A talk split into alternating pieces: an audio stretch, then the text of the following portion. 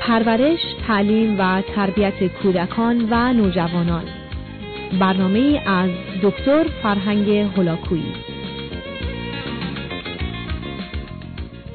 بینندگان عزیز دوستان ارجمند در بخش پیشین گفتگو بنده به شماره هفت رسیدم که از ده موردی که پدر و مادر اگر شرایط و محیط مناسب رو برای فرزندشون فراهم کنند. نتایج بسیار خوبی خواهند گرفت. به موضوع سلامت فیزیکی و روانی پدر و مادر و اطرافیان اشاره کردم.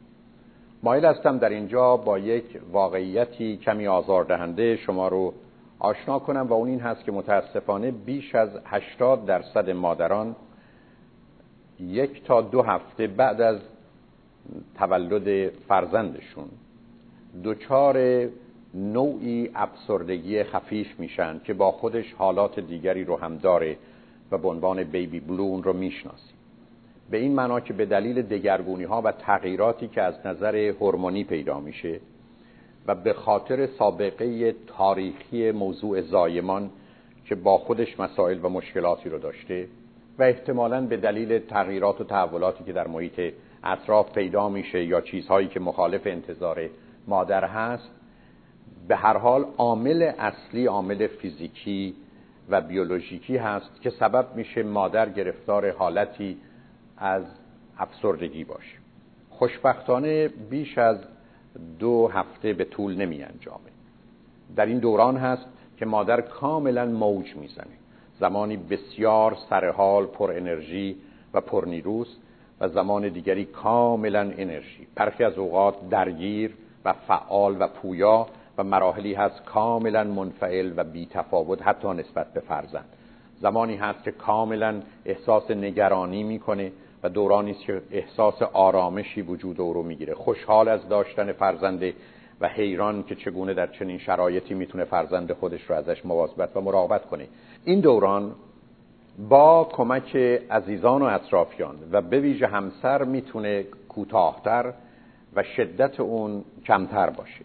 به همین جهت است که رعایت اصولی مخصوصا در دو هفته اول در ارتباط با مادری که صاحب فرزندی شده بسیار مهم و اساسی است. اما متاسفانه ده درصد خانم ها یا مادران یک روز چند هفته حتی چند ماه بعد از تولد فرزند به دلیل تولد فرزند دچار افسردگی میشن که به عنوان یک افسردگی کامل شناخته میشه و متاسفانه این خطر رو داره که مانند ده درصد از افسردگی ها که تقریبا بهبودی پیدا نمی‌کنن برای همیشه ادامه پیدا کنه. بنابراین هستند مادرانی که بعد از تولد فرزندشون گرفتار یک دوره کامل افسردگی میشن و در این زمان هست که می‌تونه مسائل مشکلی رو برای خودشون و یا فرزندشون به وجود بیارن. در این دوران هست که مادر به دلیل عدم توجه به خودش با اضافه کردن وزن و یا کاهش وزن شدید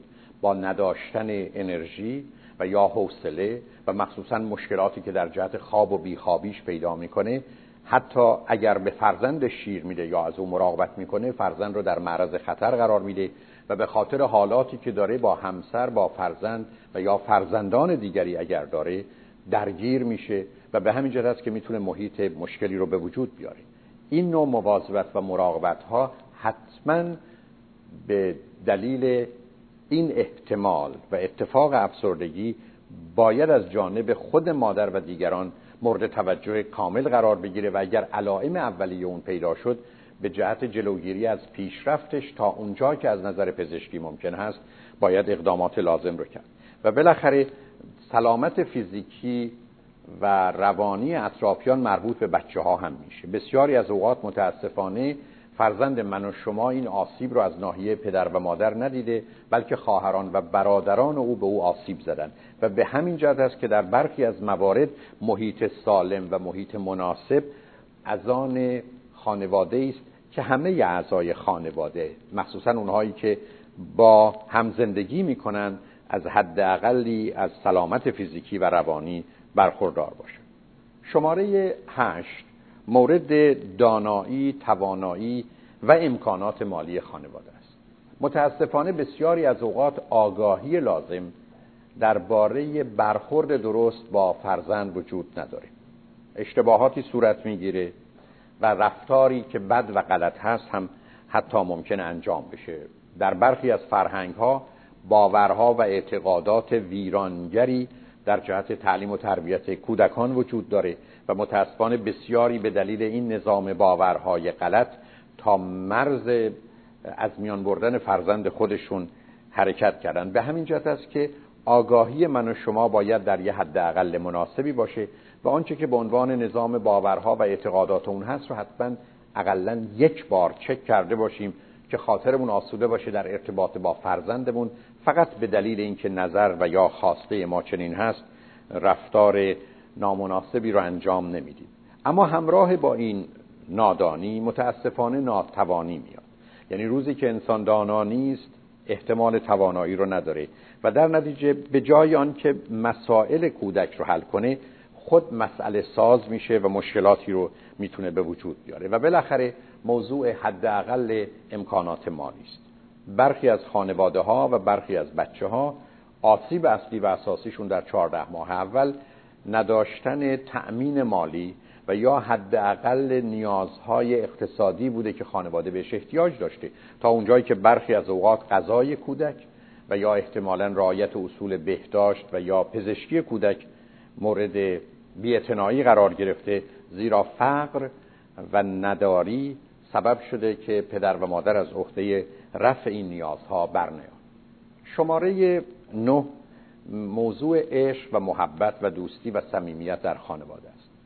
به این معنا که محیط خانه نمی‌تونه فرزند سالمی رو بار بیاره اگر همه اعضای خانواده با محبت و دوستی با هم رفتار نمی‌کنن پدر و مادر باید از عشقی برخوردار باشن تا فرزندشون رو به عنوان الگو و مدل و راهنمایی ببینه. ولی در میان اعضای خانواده باید محبت موج بزنه و مهربانی با تمام اساس و پایه هاش اونجا باشه متاسفانه قالب اوقات ما تصور می‌کنیم که در خانه ما مهربانی هست. برای اینکه این رو چک کنید و مطمئن بشید که هست یا نیست به دو عامل توجه کنید. عامل اول این است که آیا در این خانه قدرت همچنان جایی داره یا نه.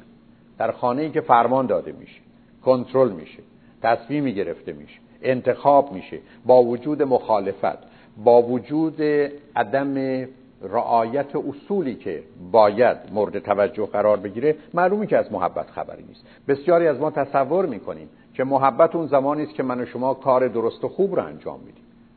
در این حرف حقیقتی هست اما مهم این هست که فرزند من و شما یا دیگران نیست اینگونه به موضوع نگاه کنند. در غیر این صورت رفتار خوب شما می‌تونه کاملا آزاردهنده و پیرانگر باشه.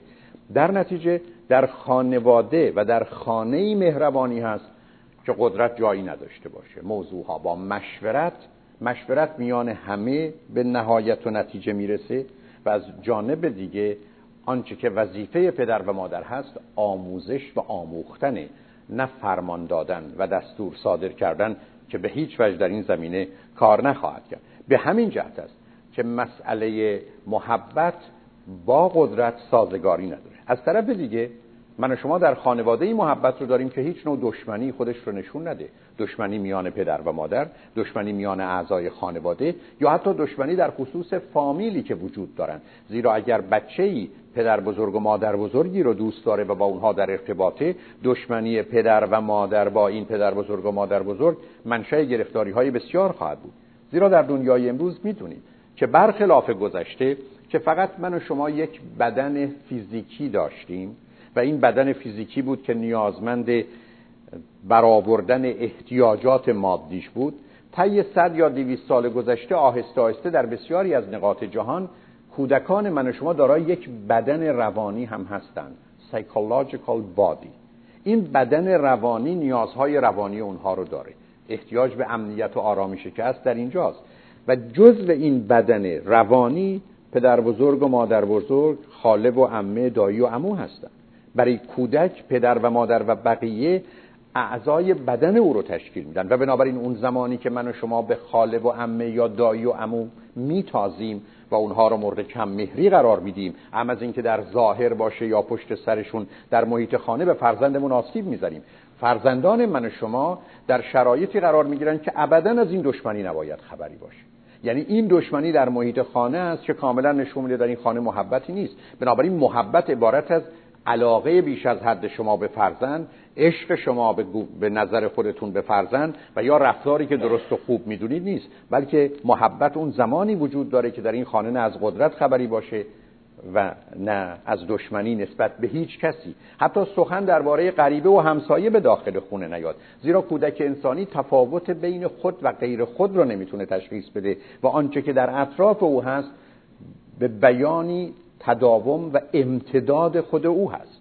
بنابراین حتی دعوا و اختلاف با همسایه هم برای کودک انسانی می‌تونه مضر باشه و به او این پیامو میده که در این خانه محبتی نیست. زیرا برای او چهار دیواری خانه به نگاه او به دنیا مرتبطه. هر چی رو که می‌بینه هر چی رو حس می‌کنه هر چیزی رو که احساس می‌کنه جزء وجود اوست و خانه اوست. و به همین جهت است که برخلاف تصوری که بسیاری از ما داریم که در خانه ما عشق و محبت است اون زمانی در خانه عشق و محبت است که هیچ جایی از قدرت و دشمنی به هیچ شکل و فرمی خودش رو نشون نده. در غیر این صورت بچه ها می‌تونن گرفتار باشن. بنابراین اگر همه همیشه همه وقت با هم خوب و مهربانند همه در مسیر یار و یاور بودن هم و کمک و مساعدت با هم عمل می‌کنن همه دست دوستی و صمیمیت رو به سمت هم دراز کردن اون موقع در این خانه میشه گفت که محبت و دوستی هست. در غیر این صورت فقط بر اساس مصالح و منافع احتمالا